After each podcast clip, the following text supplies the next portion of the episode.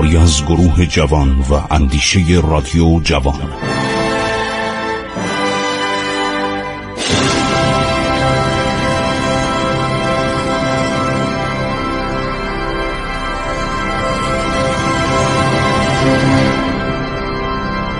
بسم الله الرحمن الرحیم. به نام خداوند بخشاینده مهربان. خسرو معتزد در برنامه عبور از تاریخ با شما صحبت می‌کنه. ما ماجراهای خدعه ناپل اون و تفره رفتن او از کمک به ایران رو براتون تعریف کردیم که ژنرال گاردان وقتی میاد به ایران فرانسوی مدت 17 ماه در ایران بودن. طی این 17 ماه هر شود که معلوم میشه که در حالی که فرانسوی ها داشتن واقعا کار می‌کردن دربار فرانسه و وزارت خارجه فرانسه و وزارت دومیون ها اونام دومیون ها یعنی وزارت مستعمرات چون یه فکر دیگه داره می‌کنه. یعنی ایران رو وا دادن به کلی ایران رو فراموش کردن گاردان ما از طریق گزارشاتی که داده می‌بینیم آدم صمیمی بوده. و بعدها که ناپلئون به او توپید و گفت چرا ایران رو ترک کردی و اومدی گفت برای اینکه من مدتها در اونجا بودم هر روز منو بازخواست می‌کردن. ایرانیان هم یک رفتار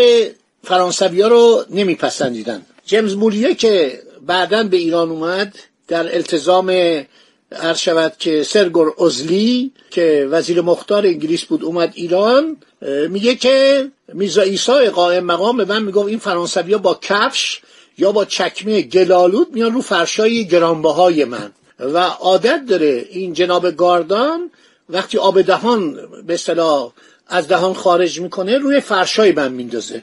همین کارهایی که از نظر فرانسوی ها در اون زمان عادی بود از نظر ما ایرانی ها بی احترامی تلقی می شد مثلا اینها عادت داشتن با چکمه و با کفش بیان رو فرش های گرانبهای زربفت ابریشمی رجال ایران.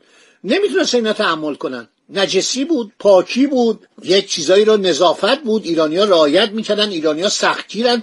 من به شما میگم هیچ وقت تو خونه کسی اگر رفتید با کفش یا با چکمه یا با هر به اصطلاح پایپوشی روی فرش های گرانبهای ایرانی قدم نذارید. صابخونه بدش میاد. خیلی هم نفرت پیدا می‌کنه. برای که مشکله. و این به اصطلاح کفشا آلوده است کفشا کثیف فرانسویا جالبه که صدر ایران یعنی صدر عباس میرزا نه صدر اعظم فتلی وزیر اعظم عباس میرزا میگه من به تنگ اومده بودم. از کارهای گاردان که با این چکمه کثیف گلالودش می اومد رو فرشهای گرانبهای من. خب نکات خیلی جالبی بود. آقای گاردان بالاخره از ایران اخراج میشه. و دولت ایران من براتون گفتم می‌خوام دوباره تاکید کنم که دولت ایران چند بار اختار می‌کنه. میگه آقا شما قرار بود بین ما و روسیه رو صلح ایجاد صلح کنید و شما به هیچ عنوان هیچ فکری برای ایران نمی کنید یه باران ورده ای از روسیه میاد از تفلیس که سرفرماندهی ارتش روسیه در اونجا بوده میاد به عرض شود که تهران.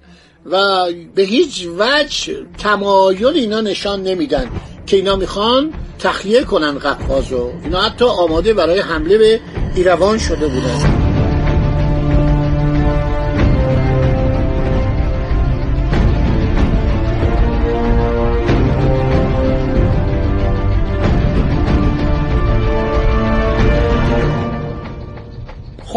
هر شود که فتلیشا هر چی با گاردان صحبت می‌کنه حرف می‌زنه به جایی نمی‌رسه و بالاخره قرار میشه که اینا از ایران برن. موقعیت دربار ایران در این موقع خیلی نامناسب و بحرانی بود. حالا انگلیسی ها اومدن در کجا؟ در خلیج فارس.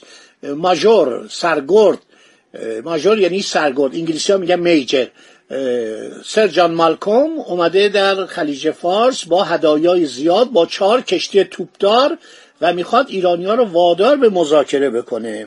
گاردان برگشت گفت که من حاضرم زمانت بدم عرض شود که روسا به ایران حمله نمی‌کنن. ولی این کارو نکرد. گفت شما جنگ نکنید روسا مطمئن باشید به خاطر ناپلون هم که شده حمله به ایران نمی‌کنن.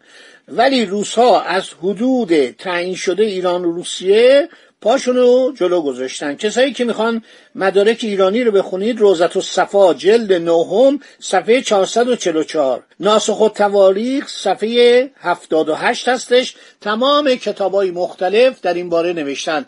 گراند واتسون انگلیسی هم نوشته. کتاب های زیادی ما درباره این جنگا داریم. جمیل قوزانلو هم که یک نفر افسر ترک بوده یعنی استاد دانشگاه جنگ ایران بوده در دوره رضا اونم یک کتابی درباره جنگ های ایران و روسیه نوشته. خیلی ها نوشتن. خب هر شود روسا میان جلو. ما یک کلونلی هست به نام لامی این مربی سربازان ایرانی بود. در یکی از یادداشتاش به دولت فرانسه نوشته که نزدیک شدن روسا ایرانی ها رو متحیر و قافلگیر کرده و ترسانده بود. ایرانی ها با قولهای گاردان مطمئن شده بودند که دیگر خصومتی پدید نخواهد آمد. بدین جهت آنها آمادگی هیچ گونه دفاعی را نداشتند. حتی به سواران و سربازان اجازه مرخصی برای رفتن به ولایات و دهات خود داده شده بود. از هفتم اوت حرکت روسها نشان می‌داد که آنها خود را برای تجاوز به مرز ایران آماده می کنند. روز هشتم اوت حرکت کرده بودند. مقصد ژنرال روسی معلوم و تجاوز او به حدود ایران دیگر شکی برای این مسئله باقی نمیگذاشت. این از آرشیو فرانسه است. از آرشیو فرانسه استش که بسیار جالبه و در آرشیو وزارت خارجه فرانسه همین نامه های لامی را حفظ کردند. سردار ایروان مرد بزرگی بود مثل عباس میرزا بود. با عجله تمام با 300 سوار به حرکت درآمد تا از قدرت دشمن تعداد سپاهیان و جهت حرکت آنها اطلاع حاصل کند. قبل از حرکت 600 سرباز را با چهار عدد توپ بین ایروان و رودخانه مستقر کرد در حالی که در قلعه 1500 نفر سرباز باقی گذاشت. قلعه ایروان خیلی. الان خب یه شهر بسیار مدرن و اروپایی پایتخت جمهوری ارمنستانه. ولی در آن زمان بین صخره ها بود. یعنی دفاع از این قلعه آسان بود. اونایی که حمله می‌کردن خیلی براشون مشکل ایجاد می‌شد. در یک زد خورد با روسا سواران ایرانی با اولین قررش توپای روسی فرار کردند. توپای خیلی قوی داشتن و سواران ایرانی نمی‌تونستن با اینا بجنگن.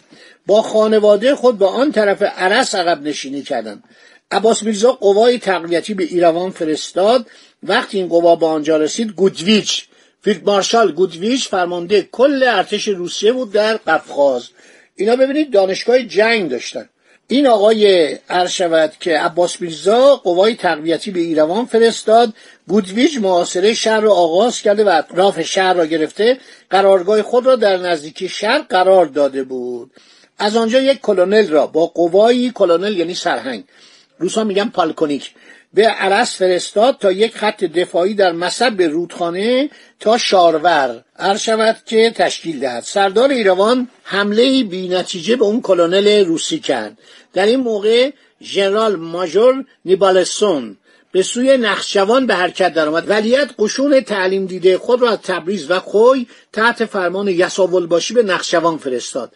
خود طبق فرمان شاه در شهر خوی باقی ماند. تحمل و صبر شاه بی نتیجه بود. روزها در اندیشه جنگ و در صدد بودن با حمله ناگهانی صلحی را که به نفع آنها بود به دست آورند. در آن حال سفیر فرانسه گاردان تصمیم گرفت موسیو لازار را به نزد ژنرال روسی بفرستد. مأموریت او رساندن نامه محرمانه گاردان به مارشال گودویچ و جلوگیری از حمله او بود. در این نامه گاردان نوشت که لازار را یا لاژار لاژار مثل درستره معمور کرده است که درباره متن نامه دوم نوام صحبت کند.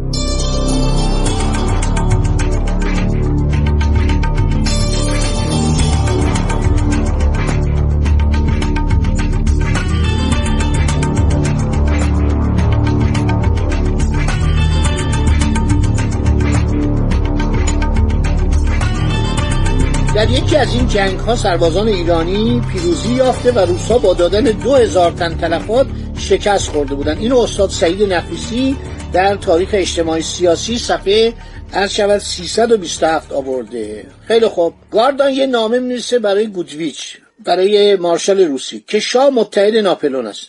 امپراتور مرزهای ایران را تضمین کرده است. به این دلیل وی شخصا هر نوع حمله ای را به عنوان دعوت به جنگ با امپراتور فرانسه تلقی می کند پس این کلود ماتیو گاردان آدم خوبی بوده. یعنی واقعا فکر می‌کرد که فرانسه می‌خواد از ایران دفاع کنه.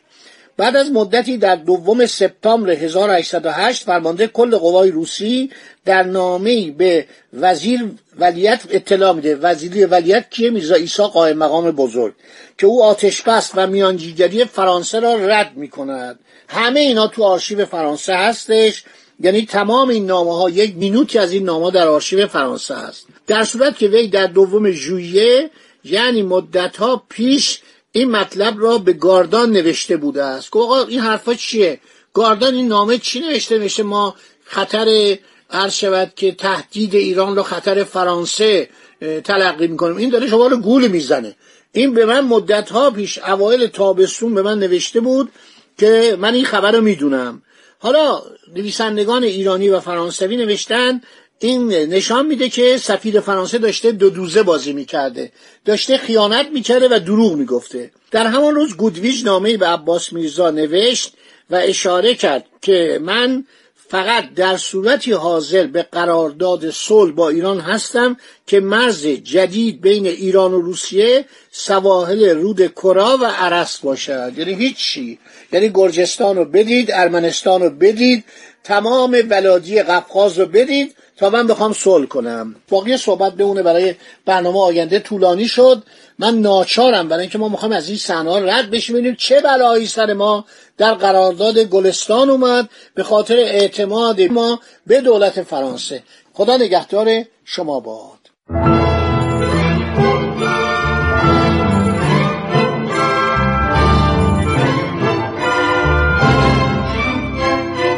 عبور از تاریخ.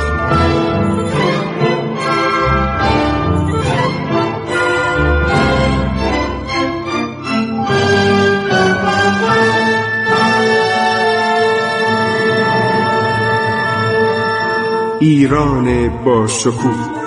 سرگذشت ایران ما به روایت خسرو معتزد